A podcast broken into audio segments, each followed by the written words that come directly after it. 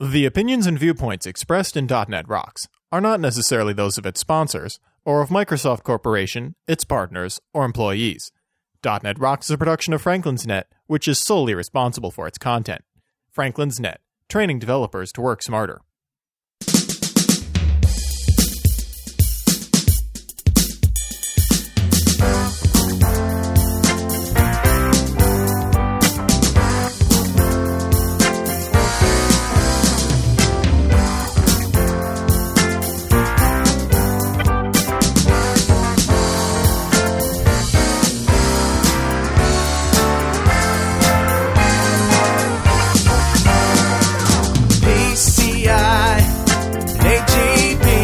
Rockheads, stop staring at the design patterns in the wallpaper and listen up.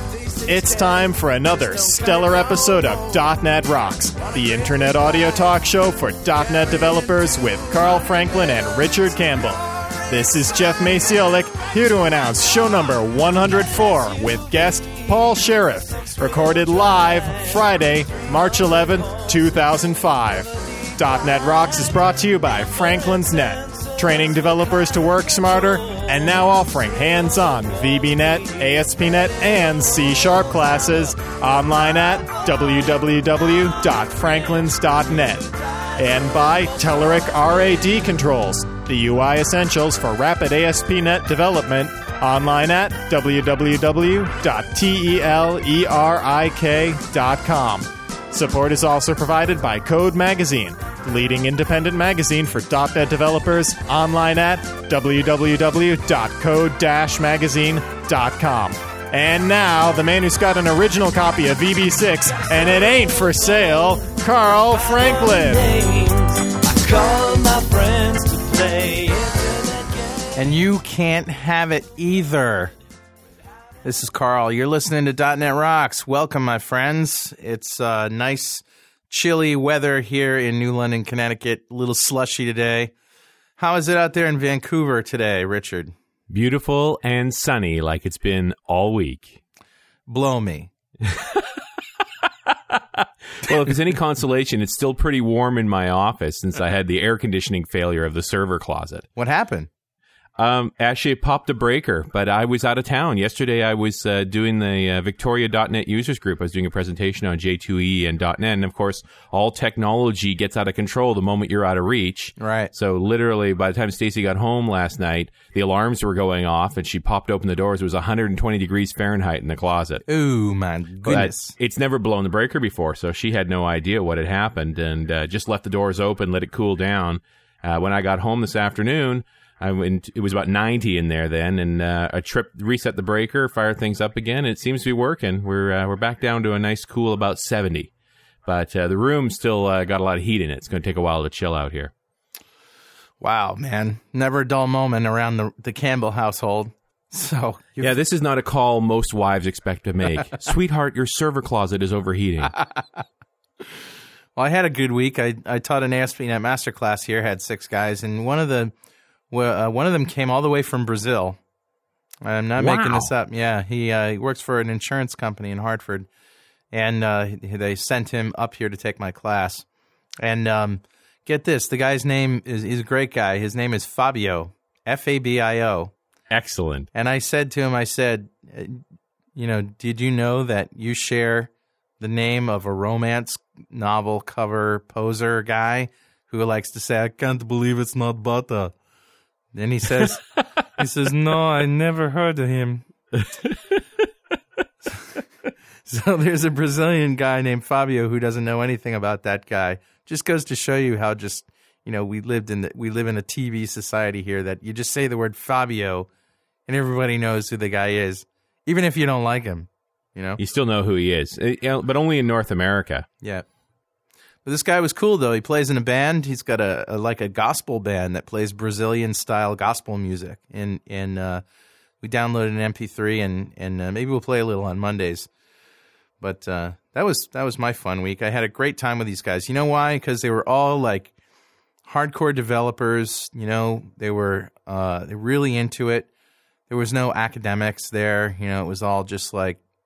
You know, we, we came in on Friday and, and we got done a little bit early. And it's like, so I'll take requests.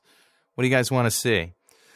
One of the guys wanted to see a sort of a roll-your-own Rindle uh, symmetric encryption thing done over web services. So I'm like, wow. All right. Yeah, okay, we can do that. Pull out some code, start writing it, you know. Worked great. Well, it sounds like a classic master's class. Everybody was serious. Everybody was really serious, and that was fun. Well, hey, Richard, I got some mail this uh, last couple of weeks, and then I want... You know, because, of course, I'm the new co-host. I'm just getting used to the fact that there is a steady stream of messages and stuff related to the show all the time. Yeah. You never it, got fan something. mail before, huh? No, no. You know, it used to be when I did conferences and things, you know, for a few days after the conference, you get a bunch of messages and stuff. But mm-hmm. since .dot NET Rocks, like, I'm getting email every day. It's freaking me out. It's a little, little uh, jarring. Yeah. yeah. Yeah, it really is. No wonder your head's so big. My head is not big, man. It just, I, it's big boned. That's all. That's what it is. Yeah.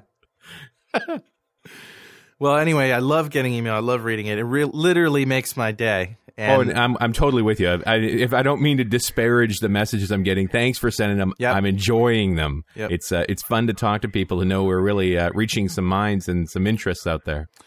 This one came from Jeff Hurst and spells his name just like our Jeff. How about that? Yeah. Uh, and Hurst, not like Patty Hurst, but H I R S T. Hmm. And, you know, for if you need to ask, Google her. uh, hey, Carl and guys, just figured that I would drop you a line from Scotland. I've been a keen listener of D N R for a year now, and it makes time fly by on my train journey into Edinburgh in the morning. It is really great to hear from such enthusiastic people. Well, we could maybe be a little more enthusiastic. Don't you think sometimes we're a little subdued, Richard? You know, compared, compared to, like, to the regular population, sometimes we're a little subdued. Compared but... to Steve Bommer keynotes, you know, we're actually pretty... He says, I write a bi-monthly newsletter for the U K Visual Basic Users Group, VBug, and I make reference to the show regularly. Very cool. The new morning show sounds great, although it will be around lunchtime here. Please make them downloadable for those of us outside the U S. This will be great for the journey home. Many thanks for a great show, and please do not... Uh, please do cut a C D or make files available of some of your music. Yes, I've been meaning to do that, and I will. All the well, best. Well, you know, this makes my point, doesn't it? We talked about this earlier this week, that uh, the morning show, it should be morning everywhere. So we're going to just steadily feed con- we should just steadily feed content into the system so that in the morning he does have content. Doesn't matter where he is. We're going to give too much away, but we are going to say, you're not going to believe what we're going to do. It's going to be fabulous. Yeah. It's going to be fabulous. You're going to love it. No matter where you are, it's going to be your morning show.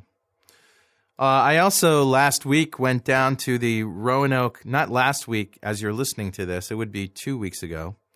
Uh, I went down to the Roanoke Valley .dot NET Users Group in Virginia. And one of the guys there, his name is Tolga Balci. And uh, I, um, I I send, he ordered a, a movie online. And I responded saying that I got the, you know, the, the PayPal thing and it's all set and you should have it soon. So he he, he says back, he, he writes me back, he says, it was awesome having you here.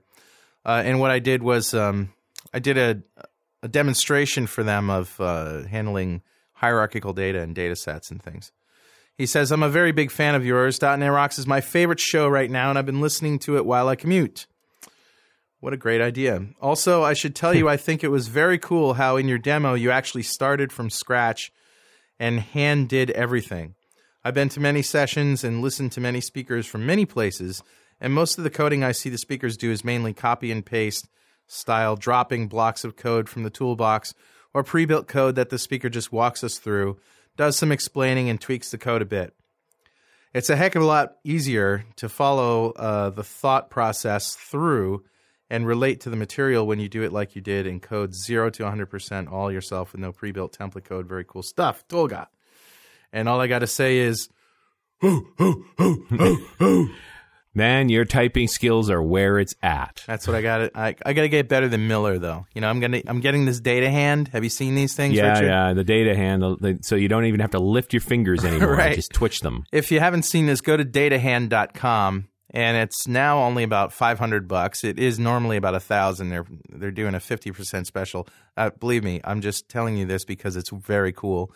It's a uh, a QWERTY keyboard, but every finger has a socket, and there's five different controllers on each finger, north, south, east, west, and down. And then your thumbs have like three or four different buttons as well. And uh, there's some levers and stuff that you can change modes. So you basically got to relearn how to type with this thing, but you don't move your fingers. And you yeah, don't. So your speed can be astounding. Your speed can really imp- get a lot faster than if you're just regular touch typing or, God forbid, hunt and peck typing. And uh, so, we, didn't you review one of these on an earlier .dot net Rocks? Oh yeah, I reviewed with, the one that was integrated into the chair. That's so it. You, you didn't have to. And I told you. Did I tell you the story at the time of the guy I knew who was a Linux guy who used a projector and set it up on his bed so he laid flat on his back with his hands on the data hands and just looked up. and and he literally would code continuously, and then he'd fall asleep, he'd wake up and continue where he was. So he spent like half the code he wrote, he was only semi-conscious when he did it. He went a little nuts. I mean, it's not just because he was dealing with open source stuff. You could just like get a straw to a to a source of hot coffee, you know, just constantly yeah. sipping that and it a catheter, and you don't need a anything catheter else. And somebody to bring you a sandwich once in a while. That's living, man. But you combine that data hand with Miller's Code Rush. Oh God, can you imagine that? I'm out of control. That's what I'm going to do. I'm going to br- I'm going to bring it out to conferences, and I'm just going to like write entire C R M systems, like right in, in an hour, you know, in front of people. Yeah, over the course of a session. And it's an you know it's an interesting debate if you ever you know the inside of a speaker lounge. What do speakers talk about? They talk about cut and pasting code versus uh, hand keying code, and, and what's yeah. a better way to do a session? Because if you're fumbly on the keyboard, yeah. you do damage to your session. That's right. If you can't if you can't do it on the fly. And uh, you, you'll really, really look bad. So don't even try. Yeah, it's it's yeah, it's it's a dangerous route. But you know, you've done so much on the fly typing with all your classes and things. I can see why you would pull it off beautifully. Plus, I've written the code so many times now; it's like second nature. You know. Well, yeah. Anyway, enough about that. Hey, before we get Paul on here, which I really do want to, I can't wait to talk to him because he's got some great stuff to say about architecture. Uh, let's talk about the. Um, This uh, demise of V B six, apparently, and the and the people who are freaking out over it. Now, I've missed this. So you better bring me up to speed. All What's right. the story? The story. Here I thought you were just you know had a gag line going. Okay, the story is that uh, that Microsoft is dropping support for Visual Basic six point oh on March thirty-first, and a whole bunch of M V Ps for Visual Basic. And I'm I'm an M V P for Visual Basic, but I didn't do this. They basically signed an online petition. Asking, no, demanding that Microsoft continue development of unmanaged Visual Basic and V B A, and uh, as a matter of um, advancing the platform that uh, you know millions of lines of code, billions of lines of code have been written in, and uh, all these people who have V B applications now basically are stagnant. You know, continue development, not just maintain support. Yes, but they want them to keep. They want to what, innovate. Are you crazy? They wanted them, Microsoft, to innovate the V B six line and continue. And uh, I, I think they're crazy. I, I do. Oh, I mean, boy. I mean, with all respect to my brethren in the Visual Basic M V P community, get over it. It's well, you know, it's because a lot of guys came out demanding support to continue for N T four. Yeah. Right? And I don't have a whole lot of issue with people saying, look, I still have platform out here. I, I want you to continue support. Although I'd have to wonder, after this many years of V B six being out there and, you know, no more service packs, no more changes, yeah. well, how much support did you need? Yeah. And and that's it. You know, if it's just that Microsoft is not giving support, has anybody called Microsoft for Visual Basic support? Has anybody ever called Microsoft for Visual Basic support?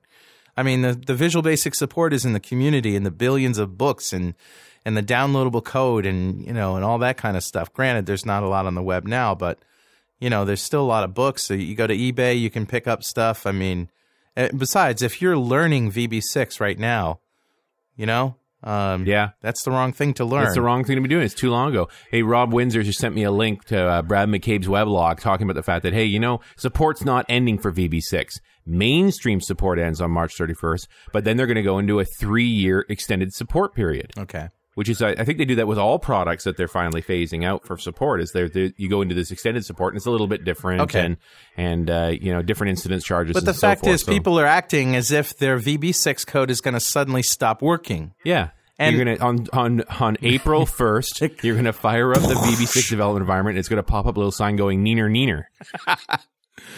and, and you know it works. Here's my here's my argument. And you know I know that I'm you know this is how I feel, and I'm not giving all sides the argument. To those people, I say, get your own show. This is my show, and this is what I'm thinking.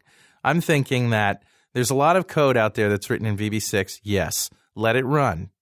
You know, if if you if you are, are complaining about the features in the I D E, start your own open source I D E project, and there's an and, idea. and make the I D E in dot net so you actually can write something good. You know, and and uh, support V B six. Look, the F R M files are are text. The the project files are text. You know. Yeah, knock yourself out. Knock yourself out. Let's face it, there's still a whole bunch of COBOL code out there too, but yeah. I don't see raging excitement about a new version of COBOL. And then there's interop. You can write wrappers around V B six uh, ActiveX D L Ls, business objects. Oh, what's that you say? You didn't write business objects when everybody was saying write business objects. You put all your code behind your buttons and list boxes. Well, you know, that was not a good thing to do, and we told you so. So I'm sorry. I'm I'm getting off my soapbox now.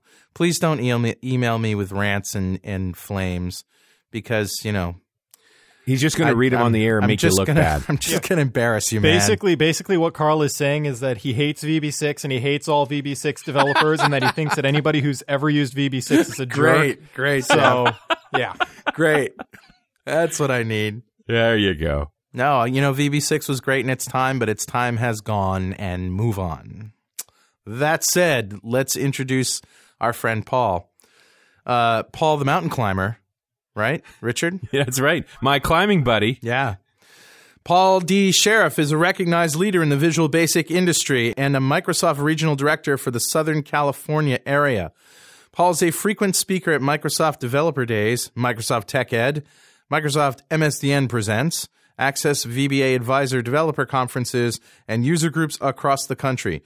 Paul is a contributing editor to Access V B A Advisor magazine, uh, and you can also see Paul teaching dot net on Microsoft webcasts and with blast through learning videos.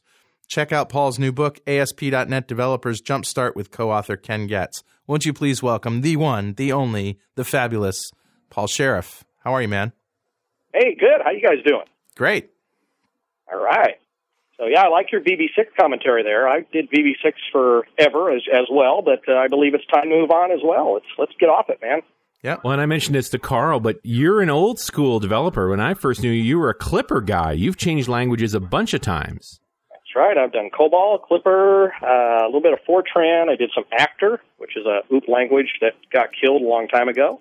When all the O O P languages were supposed to be killed. So, yep, I've done a lot. That yeah. tells me, I guess I'm old, right? Well, so are we. So am I. Yeah. Well, we're not too old to climb up Kilimanjaro, which Richard and I did last October. Sure did, Bob. Yeah, what was that like? Who who threw up first? Who threw up first? I think it was me. Now, oh. you know it's not true, buddy. I'll tell you who threw up first. You didn't you, you didn't throw up at Arrow, did you? Uh, yeah, that's where I did. Oh, that's right, you did. Okay. Because uh, my favorite throw-up story of that whole thing is Stevie Forte. When we got to the edge of the crater, he get up to the top. He looks at, he looks around, and goes wahoo, and then he throws up, and he says, "Okay, let's go."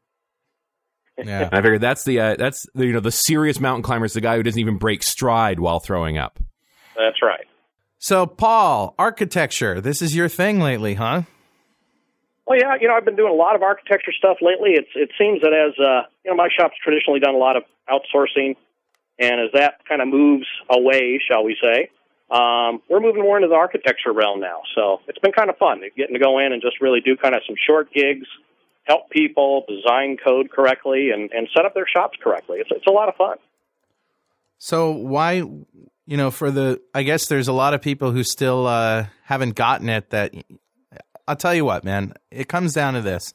So many people I talk to at user groups or wherever, they bring it up to their bosses, guys, you know, we can't just jump into this next project. We're going to have to sit down and think it through first, and the answer is always no time for that. Uh, let's just blast through it. No time to think. Write code. You see that a lot yourself?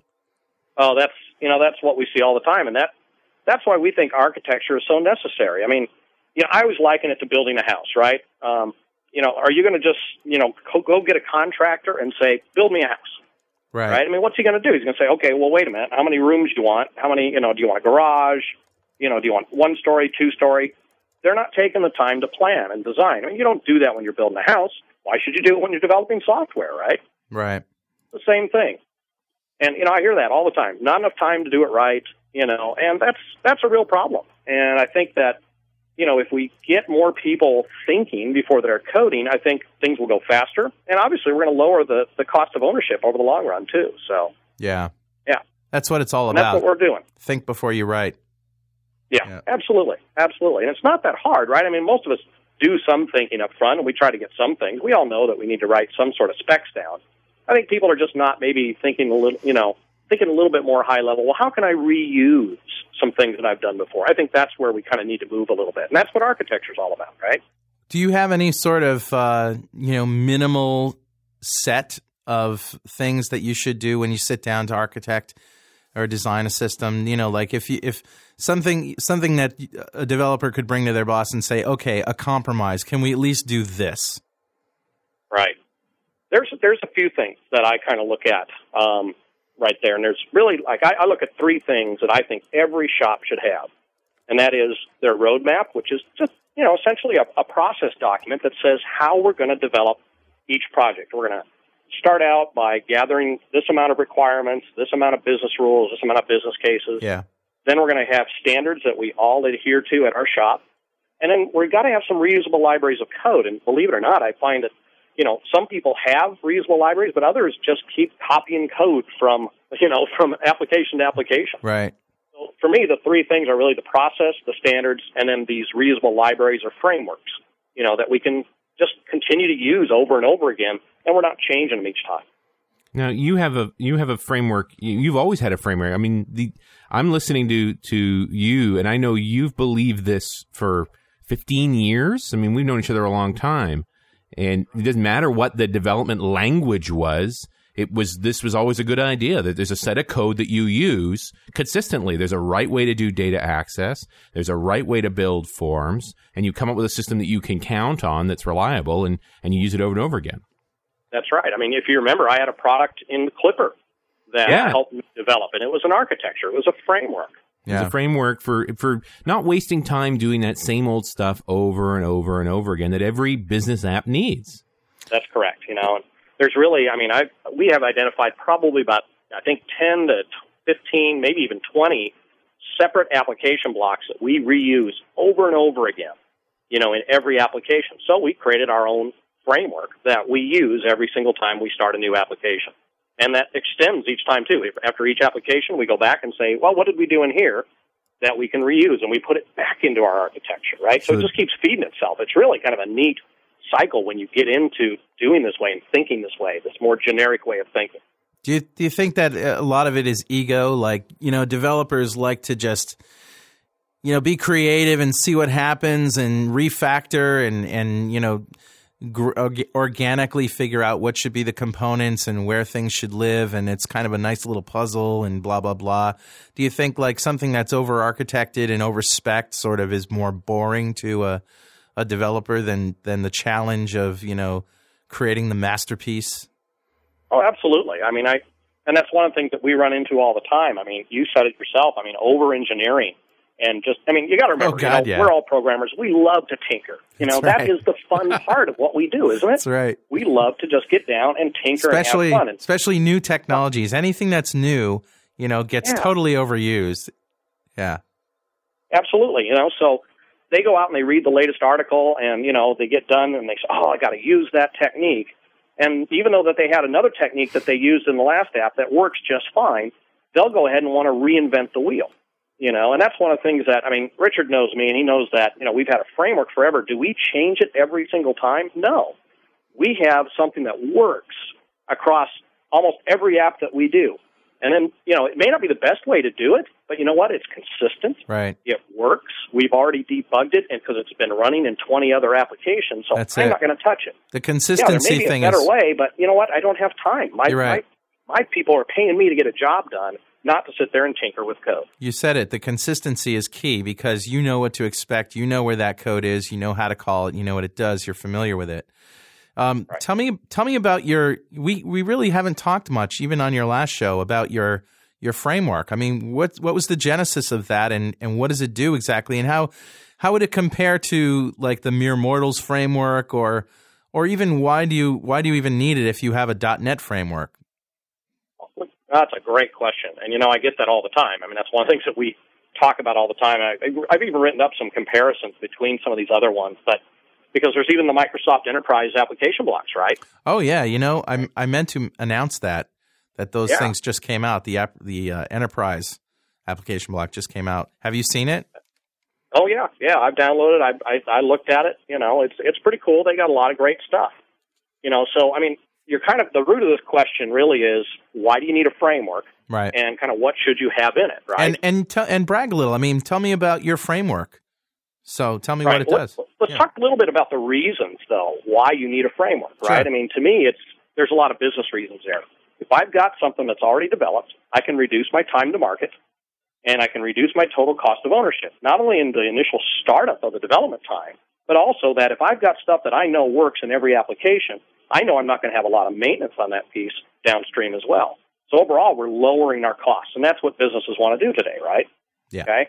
So then let's talk about the things that you need inside of a framework, right? And that's what we've got. We've got this really nice framework that, I mean, I can literally build an application in, I don't know, you know, about thirty seconds. I can have a full working application with all of this stuff already built. Okay, yeah. So what kind of things do we have, right?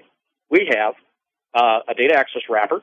Okay, mm-hmm. We always wrap up our A D O dot net or whatever data access method of the day is with Microsoft, right? Yep. We all have been there. Mm-hmm. .do. Okay? Exception yeah. management. You got to have a way to handle exceptions, you know, publish exceptions out to a table, to an email.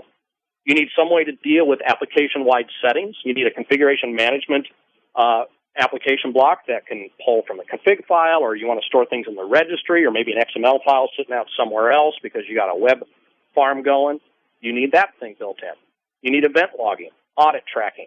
You need to override, or excuse me, inherit from the base page class or the base form class so that you can add on things. You need a full security system. You just glossed over something that's really, really huge. And uh, Marcus Egger and I have been talking about this uh, offline quite a bit. And that is you need to abstract the base classes. You need to abstract the, the forms and the controls that you're going to use, even if you're not modifying them, right? Right. Because then when Absolutely. You do need to modify their behavior and over, do your overrides and stuff, you're not breaking your code. That's correct. Yeah. That's correct. I remember I talked to Marcus about this too. Exactly. Really important stuff.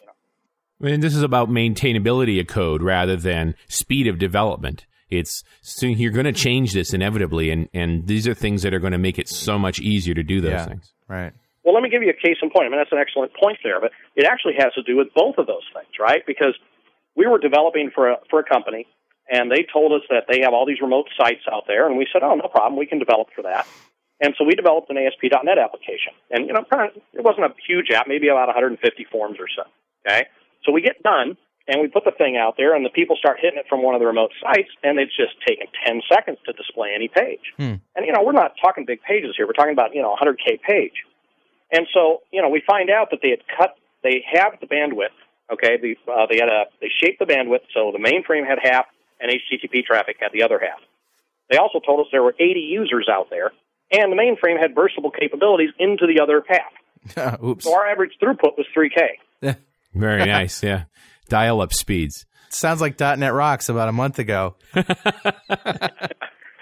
So what did we do? Okay, well, I found I just read this great article by Dino, you know, talking about how you can persist the view state on the server. Yeah. Sending it down. Yeah. Yeah, so what did we do? I had to ro- override two methods in the base page class. Now, did I have to visit all one hundred fifty forms? No, right? Nope. All I had to do was change my base page class, recompile, and in an hour, I had a fix out to them that now cut the size of every page by about forty percent. You know, that's you such know? an awesome trick. I show that in my class. I showed that to to uh, the guys here, and they were freaking out. You combine yeah. that. You combine that with something like smart navigation that keeps you on the same page, and so you don't have multiple versions for different pages and back button yeah. issues, and uh, and an architecture I like to use, which is I don't use more than one page. I use one page. I have my layout, you know, my whether it's an Explorer layout or whatever, and I use user controls, and I just turn the user controls on and off, visible, invisible, and in tables. And so I'm just essentially, when I'm viewing something, I have a user control that does whatever it is. If I'm editing a table, for example, I have an editor for it. I set the, you know, the primary key, and that kicks everything off. It does the updates and everything. I just, you know, show them and hide them. And that keeps everything on the same page, keeps the view state uh, easy. I don't have back button issues, man. There's all sorts of great stuff like that you yep. can do. And that's because we're taking advantage of the tools that are built in, but we're also, you know, like you said, abstracting them away. We're we're adding on our own functionality sometimes, but sometimes we're just inheriting from it because we know it's going to change later on. Yeah. You know, and that's the key, right? I mean, that's that whole maintenance cycle that most people just drill into and just right. never get out of. Right. So, you know, so, all those things like user controls are so important, style sheets, user tracking, user login tracking. Yeah. You know, as the world becomes more privacy uh, aware and, you know, people are getting sued over that stuff, those things are becoming very important, knowing who's doing what on your system.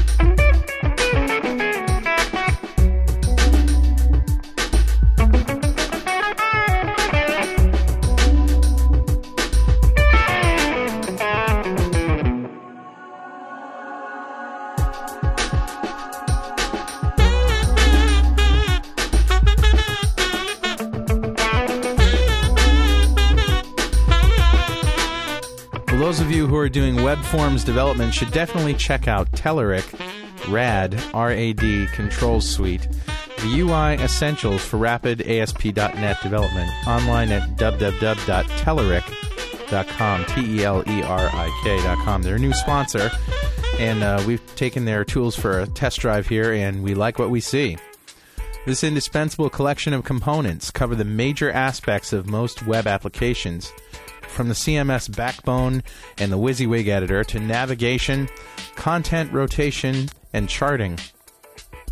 Telerik has just released version Q one two thousand five of the R A D Control Suite, which features new major versions of their tree view, panel bar, and charting components. The company has been prominent for frequent releases, so you can expect something new every month. R A D Controls is not merely a collection of ordinary controls, but rather a value set of products, many of which are market leaders in their respective categories. They've received a number of industry awards and recognitions. Moreover, as of June two thousand four, a modified version of their flagship control, the H T M L content editor called R A D Editor, has been made available by Microsoft as a replacement of the default H T M L placeholder in Microsoft Content Management Server two thousand two. All the individual controls can also be purchased separately. If you only need navigation components, for example, you can opt in for the subset called R A D Navigation Suite. A subscription option is also available, which entitles you to new products and free updates for one year. So you should definitely check them out. Telerik R A D Control Suite Q one two thousand five for ASPnet at w w w dot telerik dot com.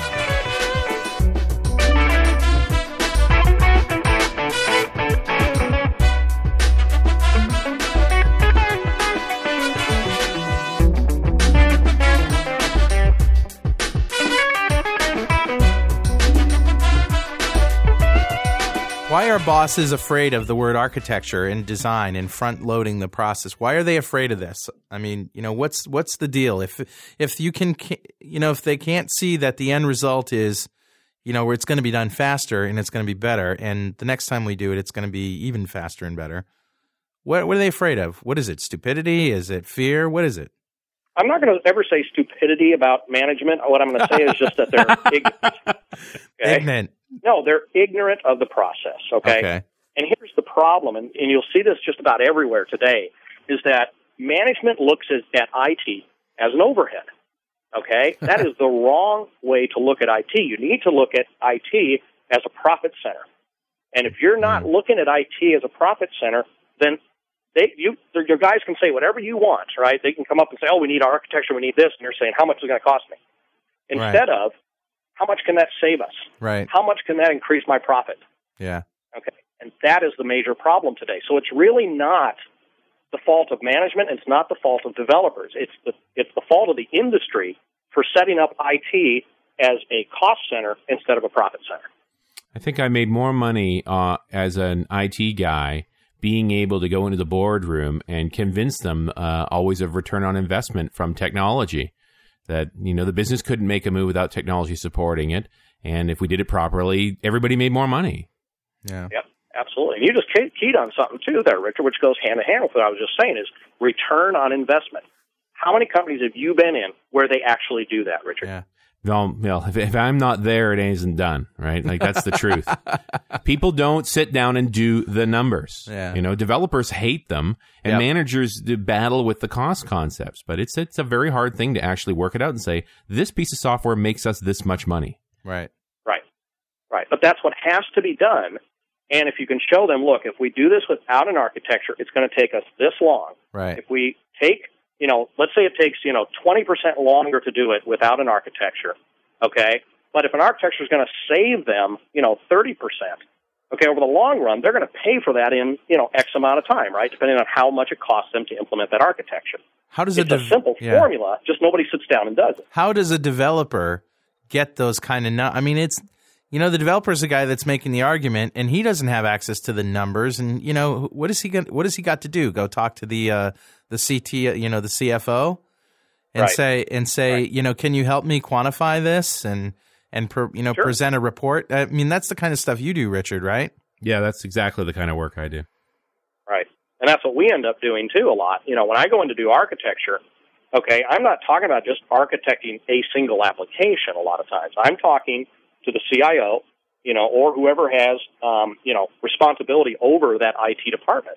And talking about these things, exactly what we're talking about. Hey, let's figure out, you know, how much is your I T I T department, you know, making for you versus how much is it costing, you know? Mm. And when I start doing that, and we start putting some of the numbers together, like, wow. Yeah. Now, sometimes what, it's, what has happened is that we end up firing people because they realize that if they just put a good architecture in place with some better tools, they can actually get rid of one or two programmers. Yeah, that's not a good thing. Maybe that's you know? the problem. But I, I often, when you get in that situation, you start talking about more projects. Yeah. Another spin you put on this whole thing is the value of training, that I can take these four guys out of circulation for a week and improve their productivity for the year by twenty percent or yeah. fifteen percent. And yeah. that's a net you know, profit. Especially if you send them to uh, Franklin's Net or, uh, or Paul. There right? you go. Well. Uh, I, I'll flatly admit I have licensed Paul Sheriff courseware to teach in classes in other countries and other places.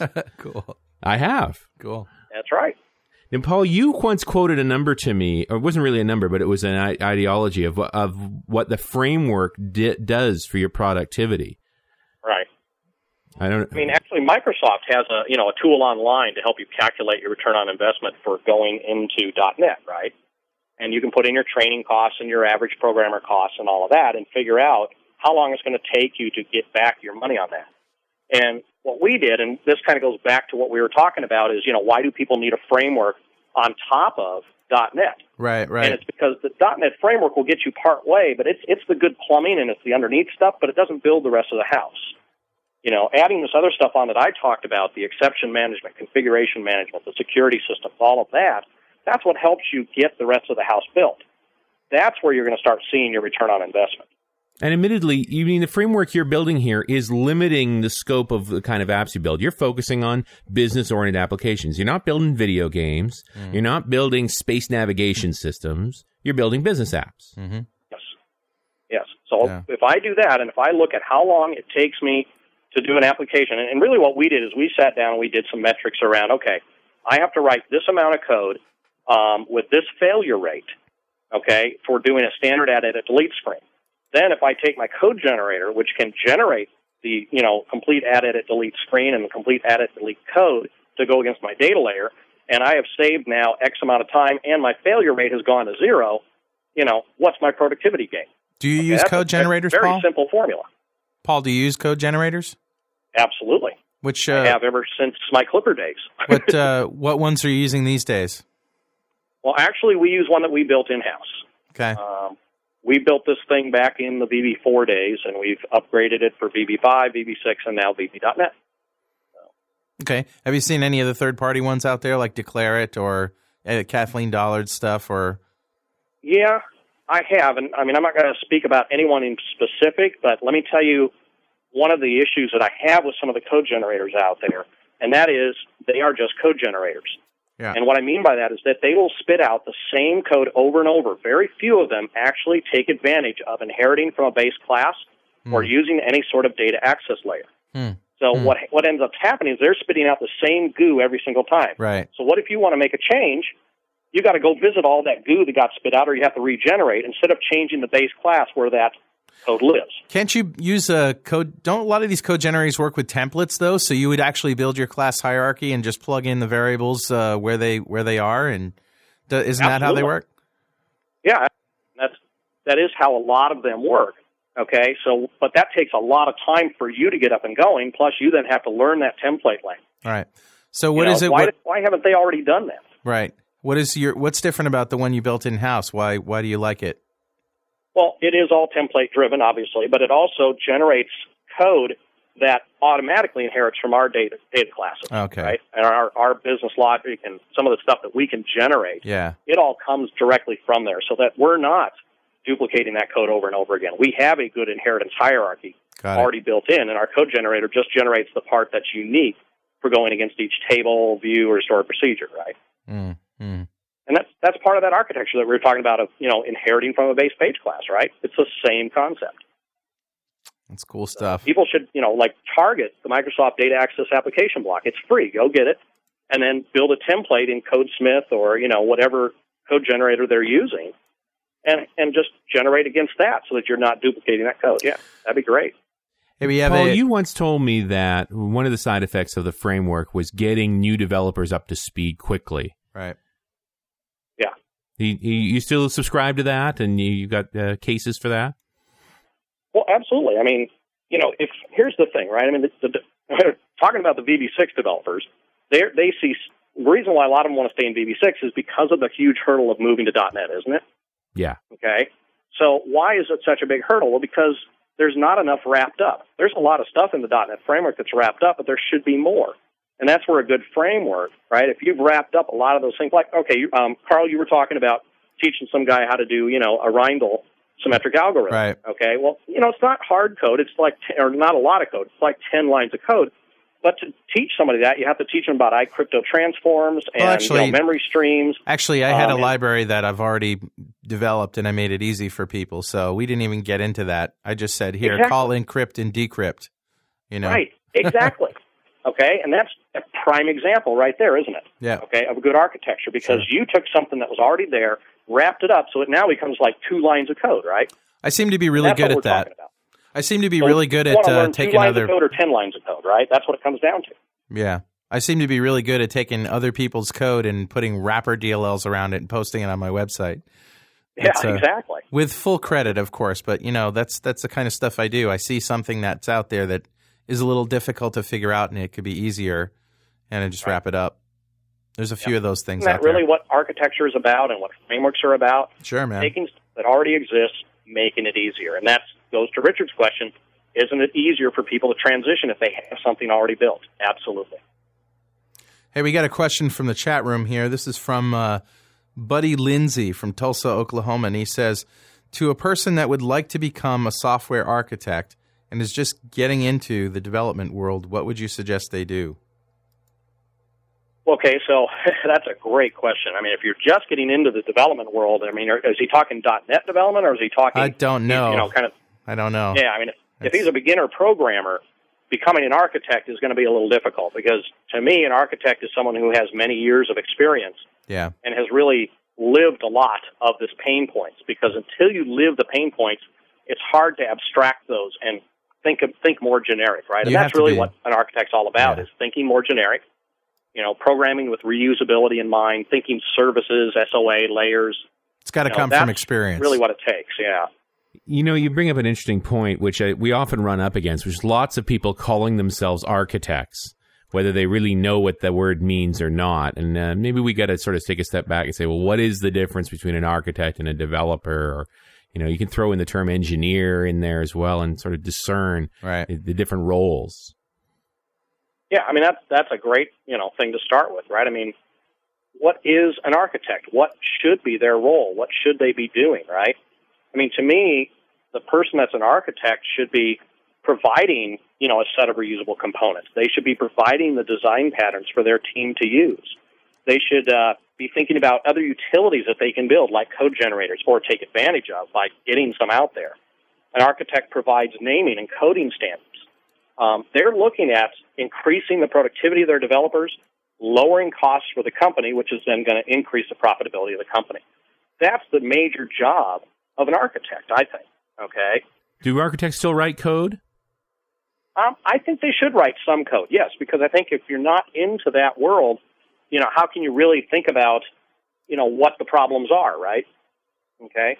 I, I always use the lines prototypes and firefights for an architect. Yeah. Yeah, and that's part of it. But, you know, look at what Carl did with the, you know, his little wrapper thing, right? I mean, yep. that's...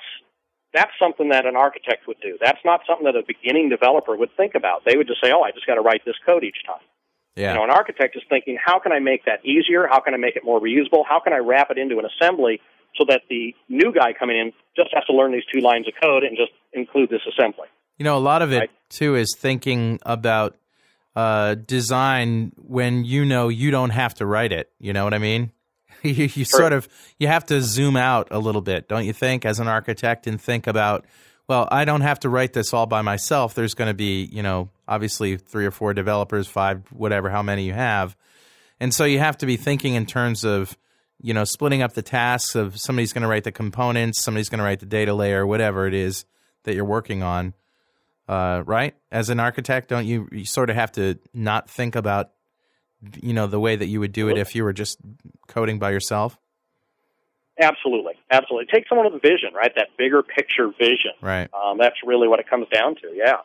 And, you know, how do you get that vision? I mean, as a beginning developer starting out, it's hard to have that vision because mm. you haven't lived enough. You haven't done enough stuff, right? You think experience is the essential part of an effective architect? I really do. Yeah. Experience, but that ability to think outside the box, think more global in nature. Yeah. Right? I mean, that's really what it comes down to, is that you're thinking more global, you're thinking about more reusability, more generic routines, you know, um, uh, you know, just how you design screens even, yeah. okay, is part of architecture. And, yeah, I don't think an architect, an architect himself is actually going to do all the screen design and everything else, but he can sure lay up a good layout that's going to be reusable and changeable. Yeah. Got another question here from the, uh, from the uh, chat room. From Bruce McLeod, and he's from Sydney, Australia, and he says, Paul, do you recommend the Enterprise Library from M S Patterns and Practices? You didn't like the data access block because it didn't support Oracle. Bruce McLeod. Yeah, great. Good good question. Um, I did not like the application blocks before because they were too Microsoft-centric. Mm-hmm. They also were not, to me, they just weren't easy to, to use and learn. At the very beginning, they've gotten better in that respect. Now the data access layer in the enterprise application block does support, you know, the uh, Microsoft and the Oracle client, which is mm. nice. Mm. Um, one of the problems that I have with it is it's not, it's all written in C Sharp, okay? So the V B people kind of feel a little bit left out, and there's a lot of V B dot net people out there, mm. and they're feeling a little bit slighted right now. And um, but other than that, I think, yes, I think they've done a better job on the enterprise libraries. And I think if you don't already have a data access layer in place at your shop, I say wholeheartedly go and get it, okay? Hmm. Like for us, we built our data access application blocks, you know, way back before Microsoft even had a clue about theirs. So that's why we continue to use ours, even though right. now theirs is essentially similar to what I've had for three years. So. And, and you've been tweaking and, uh, and, you know, perfecting your thing for a few years now. That's so, correct, yeah. yeah. What uh, we added Oracle support. We added, we actually added Sybase. Sybase came out with a native driver, so I just dropped that in. Sweet. About uh, three months ago. Sweet. What uh, what companies are, if you can if you can name any that uh, we would know that are using it? I think I actually may have asked you this on the last show. Come to think of it. Our framework, you mean? Yeah. Um, yeah, I mean, some I can mention. Um, let's see, City National Bank. Uh, they're a big uh, regional bank out here. Um, J D Powers and Associates. Um, there's okay. a, a very large insurance company and roadside assistance company that has purchased ours, a very large healthcare uh, company, um, Boeing, Rockwell. So we've got, you know, American Express actually is one of our big clients. Actually, they have two site licenses of our framework. I've heard of them. Uh, one in, yeah, one in North Carolina, one in Arizona. So we have a lot of people that have actually purchased our framework. And, and with that, they've also purchased, um, you know, a lot of our time to come in and help them with the architecture, you know, and how things should be run at their particular shop. So that's been kind of fun. What is, I mean, I don't mean to make this sound like an infomercial. I know you're sensitive to that too, but what does it cost if I want to buy it? Um, it our it's... framework itself, if you buy the whole thing, which includes the A S P dot net framework, the desktop framework, all of our reusable blocks, the uh, code generator, all of my ebooks come with it as well, um, two days of training. Um, the whole thing is anywhere between fifteen thousand dollars and twenty-four thousand dollars, depending on how many of those pieces you take. Huh. So, and that's a site license for all developers at your site. Um, and we'll, we can, you know, negotiate the price if you're like a single developer or, right. you, you know, just have a couple of people. We're happy to work on that, too, with you. That's good. Now, Paul, not to put you on the spot, but you done your R O I numbers. Do you know what the productivity increase is for a customer jumping into that framework? Yeah, absolutely. In fact, um, we did, we've done ours personally inside, but we also went to our clients just last year that had purchased it and asked them and got their numbers. Um, I mean, the guy at my American Express was great. He said, well, we probably saved about eight hundred hours in the first project. Wow. But overall, when we looked at everybody's versus the size of the project, we found it was anywhere between twenty-five and thirty percent savings on, on the first app, and then it, it would probably get a little bit better, you know, as they continue to use it and get more familiar with it. So do you have a that's link? Kind of uh, an unofficial, you know, survey of our customers. Do you, Paul, do you have a link of uh, to it, a U R L? Sure, www. Dot P D S A, that's P D S A, like Paul D. Sheriff and Associates, dot com slash products. Real simple. Great. And we do a, uh, we do a, uh, every two weeks we do a webcast where I show a demo of it. So, and you can sign up right there at my uh, website as well. Uh, so you can sign up and then we do a live demo of the thing and you can ask questions and everything. That's great. So, but you know what? I, I mean, I, I don't like, you know me, I don't like turning things into an infomercial either. No, so, yeah, I know. Yeah. You know, mine is just one of many frameworks that are out there. There are a lot. You know, I would suggest going up to Microsoft's Patterns and Practices site and yep. take a look at, you know, their enterprise library. They've got a lot of things in there like we have, like mm-hmm. Declarit has, like Mere Mortals. You know, they're all they all have their benefits and their downsides, okay? Mm-hmm. A lot of people want to build it themselves, and which is great. You know, if you have the time, and it's a great way to learn and a great way to think more generically to build one yourself. But a lot of people don't have time, and that's right. why these frameworks are very popular. The, I mean, you know, it's a pretty yeah. stunning number to take on a framework, irrespective of whose, and expect ultimately a twenty-five percent improvement in performance of building applications. That's that's not trivial. That's awesome, actually. You, now, yeah. Rocky Lotka's uh, framework, is that primarily just uh, a business object framework, or does that have the kind of stuff that you – and I know you may not know anything about it, but – have you seen that? I know a little bit about his. I'm not as familiar with his as some of the other ones. Um, but, yeah, his is, you know, a lot of little wrapper classes and things like that. It is a business framework.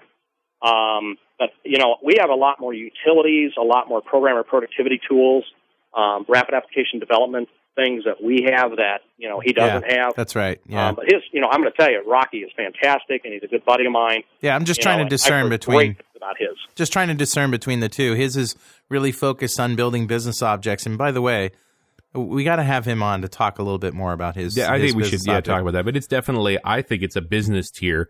Yes, uh, architecture is what yes. he's talking about. Yeah, and what Rocky's built.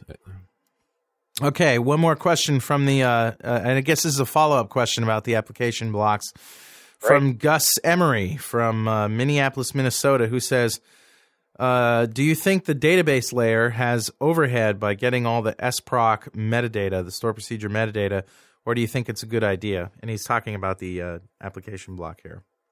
Yeah, the data yeah. access application block, if you start, if you're programming against stored procedures, you know, exclusively, Um, one of the things that you can do is you can, you know, say, go out and give me the command parameters, and it'll actually fill in the parameters by go reading uh, the Sprock out there, uh, and that, that has the overhead. However, if you set up those um, those parameters yourself and you pass those in, you can cache those that you passed in. That way, it never has to go read them. So there's two ways to use it, and if you use it the right way, then obviously you're not going to hit that overhead. But know that you're only going to hit that overhead the first time you call it, right? After it's been cached, you're never going to hit it again. So the other side I would n- mention on that then is that if you do code it, it means when you modify a stored procedure, you got to modify your code too, where right. if you're fetching it, you at least have an ability to tolerate some changes in a stored procedure. Yeah. Yeah, good point. Good point. Paul, there's a couple of things to do with staffing. I remember you telling me once, I don't like star programmers. Give me an intermediate programmer every time. Yeah. Yeah. I, I agree with that, and I still agree with that. Um, Is it not jaded? These days, I'm looking more for the architecture level type people, you know, because, I mean, I'm, you know, and I hate to say this, I mean, we are doing our best not to outsource to, you know, any other foreign country. Um, one of the things that we're actually starting to do right now is do what's called farm shoring, where we're going to the Midwest to find cheaper resources than are out here in California, because people out here, you know, such a high cost of living. Yeah, you got to charge more. And I know you've always had distributed development. You've always had guys in other cities, in other states. For years and years, you've been like that. Long before it was common, you were doing this. Absolutely. And, you know, and they're not the stellar programmers, but the reason why it works is because we have a good architecture in place. We write good specs. And with good specs and a good architecture, I can pretty much have anybody code that application. Right? And then I get it back, and then we just do our final Q A and testing and fix up anything. But as long as I got the standards in place, the people, wherever I send it, know what I expect of them, know the standards, and understand that they have to use our framework, what I'm getting back is not too far away than people that I would have on staff do. Right? Sure. So then it works. And, and I mean, why wouldn't a star programmer be a good solution in this position? Like, why do you prefer the intermediate in that kind of scenario? Well, in most cases, I don't need a star programmer because the framework's already been built, right? I mean, if I've already got everything right. wrapped up, what do I need a star programmer, you know, who I'm paying big bucks to? Yeah. I mean, he's going to be the guy that I would have writing the framework. Right, My right. framework's already built. Why do I have him sitting writing a business application? And sometimes right? if there isn't anything challenging enough for him, he'll make something challenging. Exactly. And that can be a double-edged sword, can't it? That can be a problem. Yeah, definitely. Because I might be able to put it back into my framework, but it might be bad because now he re-engineered something that was working just fine because he wanted to do something more challenging. Right. Why Why buy a tool when you can write it yourself in ten times the time? Yeah. yeah. And, it, and a weekend is an infinite amount of time. Yeah. yeah. And it's not just so much a star programmer either, Richard. It's those cowboys who want to do yeah. things their way, don't want to conform to any standards. And, right. you know, I, I think somebody mentioned this at the beginning of the show. It's like, you know, it stifles their creativity. No, a framework should never stifle creativity. What it right. should do is let you be creative in the parts where the program demands it. Right. And forget about the mundane stuff like doing a security system. My God, we how many times have we programmed that, right? Right. Yeah, right. I don't want to write that again. Ever. One more uh, stolen Paul Sheriff line. I mean, you got to know, you are one of the guys that I quote when I'm out in the field, right? Thanks. I say, my friend Paul Sheriff says this, and one of the lines that I've used over and over again is, you are only happy with a project. You are only really happy with its code when you cannot tell which one of your guys wrote it. Mm-hmm. Yep. That the code is so uniform, you can't tell. Yeah, we wholeheartedly believe that. Um, I mean, you know my uh, V P, Michael, as well, and he and I both come out of the same mold, you know, out of aerospace. We're the old-timers. And, you know, standards were beat into us. And everybody programmed the same way because I want to be able to, you know, I mean, how many times have you heard in your shop, you know, oh, God, he's on vacation now, and I got to go look at his code. Oh, my God, his code is horrible, right? Or last one out just gets all beat up. Oh, he wrote that code. You know, that was so horrible, we got to rewrite the whole thing. Okay, that doesn't happen if you have good standards and architecture in place because everybody's following the same standard. Yeah, so I, I mean, we still wholeheartedly believe in that. Absolutely. What do yeah, you? I, I mean, I use that line for a reason. I think it's a great goal to be able to just because everybody can read the code. They expect the same results every time. That there is a right name for a variable, there is a right name for a stored procedure, so you know where to look. Yeah. How do you enforce the standards, Paul? Well, I mean, recently we've tried to look at some of those, you know... Electroshock uh, therapy? Yeah, exactly. we, we programmed uh, electric shock things into every chair that we buy, you know. So programmers, you know, they do something wrong and it automatically does it. So dim. Gzz, gzz. Yeah, they do dim I as as integer. Gzz, they get shocked, right? um, you know, we've tried to look at some of the electronic uh, code checkers that'll help you check for standards. I haven't found one that really works um, one hundred percent, although they're pretty good. What do you think of F X Cop? That one, I think, is probably one of the better ones um, from what I've seen so far. Um, but a lot of times, you know, we, again, are enforcing, we have a standard and a process that we follow with code reviews that are going throughout the project lifecycle, so nothing gets too far before we've had a chance to correct somebody. So it's really done more the old traditional way of just code reviews. And how, how do you do your code reviews? What's your model? You know, and a regular. Actually, we should talk about this as a whole because I love this topic. Is tell me about the week of development at P D S A, working on a project with a group of guys. Because right. I would presume inside of that week there'd be a code review and so on and so on. Absolutely. I mean, there's a couple of things that kind of go on there, right? I mean, there's our process for how we start an application, the discovery phase, talking with the client, and then setting a project up in source save. Creating a prototype, how we start that. Um, then as we're coding, how we're coding to the standards, when we do our code reviews.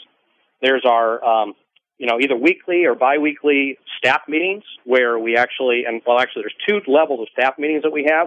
One is the team meeting where people are talking about their project. That lasts typically about fifteen minutes to a half an hour. Um, that could be, although it might be longer if we did a code review at that. This is sort of like a Monday morning scrum kind of thing. What yeah, are you going to exactly. do this week? Hmm. Absolutely. Yeah. Where are we at and what are we doing next? Okay. And then we might do a code review on somebody's section of code if somebody's having an issue. Um, we also then have our regular staff meeting with the whole team and we do a lunchtime thing. I'll buy lunch. I bring in lunch for everybody. And we actually will have some guy get up and present either something out of their project. Um, so now, see, that's a great thing right there, is if they've got to hold their code up and so for everybody to see in the shop, that's an instant code review, isn't it? Absolutely. Mm. Yeah, and it also, I think, it puts a little heat on everybody to make their code beautiful. You know, it's more important when you know you're going to show this to the guys. Yeah. I always love the Friday. I, I dedicate a whole Friday afternoon, you know.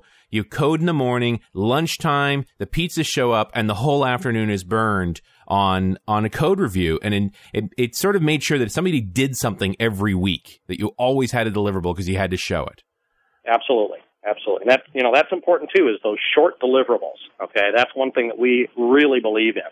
Because if I've got two weeks to get the next build out, you know, that first week, I better be halfway done, or I know already that I'm not going to make it, right? Yeah, yeah. So I got the whole week to to fix the problem or inform the customer that we're going to be late because of this reason. Yeah, yeah. It's amazing how customers react when you can tell them you're going to be late before you're late. That's correct. Yeah. So right there, we kind of have a built-in process for code review, don't we? Absolutely. Doing all of these things, people are really thinking about how they program because they know that we're going to be looking at it either because they're going to be late. So that means I'm going to be jumping in, or one of our senior guys is going to jump in there and look at that code. Well, that code better be, you know, up to standards, or we're going to have some real problems. Okay, and I mean, we fire people over not following standards. It's that simple. So there's a lot of incentive to do things, you know, standard at our shop. Yes. Well, uh, this uh, question was the same uh, from the same guy who asked the last question, uh, Dan from Virginia, uh, who asked you, "How do you enforce the standards?" He says, how do you think the new Visual Studio Team system will fit into this process? Oh, that's a that's a great question. Awesome question. Yeah. What do you think of V S T S? Well, first off, let's talk, you know, a lot of people probably aren't even familiar with what the new team system is, right? Yeah. Okay, so what Microsoft has done in the next version, what we're going to start seeing in Visual Studio dot net two thousand five, is kind of a, a, a tool to help you manage the process from start to finish. And that means designing classes, designing your assemblies, designing where those assemblies are going to live, on which machine, on which server. So you're actually going to physically map your your server, your network architecture with your application servers, your uh, web servers, your database servers, and you're going to be able to bring all of the pieces of your project together and actually deploy it through the team system. Okay, so if you think about it, what they're doing is they're actually putting an automated process and procedure now into Visual Studio, which is wonderful. It's awesome as long as it works. as long as it works, you know, and it's a little too early to tell still because it's still pretty raw at this time. Um, I just got the February C T P, um, you know, the community tech preview. Um, yeah. And it doesn't even have, they took it out. I mean, I got the professional edition, so, you know. So they're having a lot of issues around it, but, but what they're doing is they're trying to help us right. create these processes and procedures, where now I just simply have it documented. This is how we do this. This is how we build assemblies. This is how we put them in a source save. This is how we check them out. This is how we then deploy them out to the customer. Right now, it's a manual, semi-manual process, but they're going to try to automate it for us, which I think is a wonderful thing to do, right? Because they're exciting trying to stuff. Move more to yeah. architecture. It yeah. is. It's really exciting. Yeah. Well, Paul, we're coming to the end of our show, and uh, before we go, though, I gotta, I gotta say, you know, I've seen your pictures, you know, with Alison Balter in the back of magazines and stuff, and and and I see your picture all over the place. It's it's almost it, it's more pervasive than my picture, which is really strange. And I didn't. Well, you got hundreds and hundreds and hundreds of hours of video. I mean, right. It's amazing. I yes. know. It's, it's pretty amazing. Well, anyway, I'm always really, really impressed with your hair, man. you oh, have.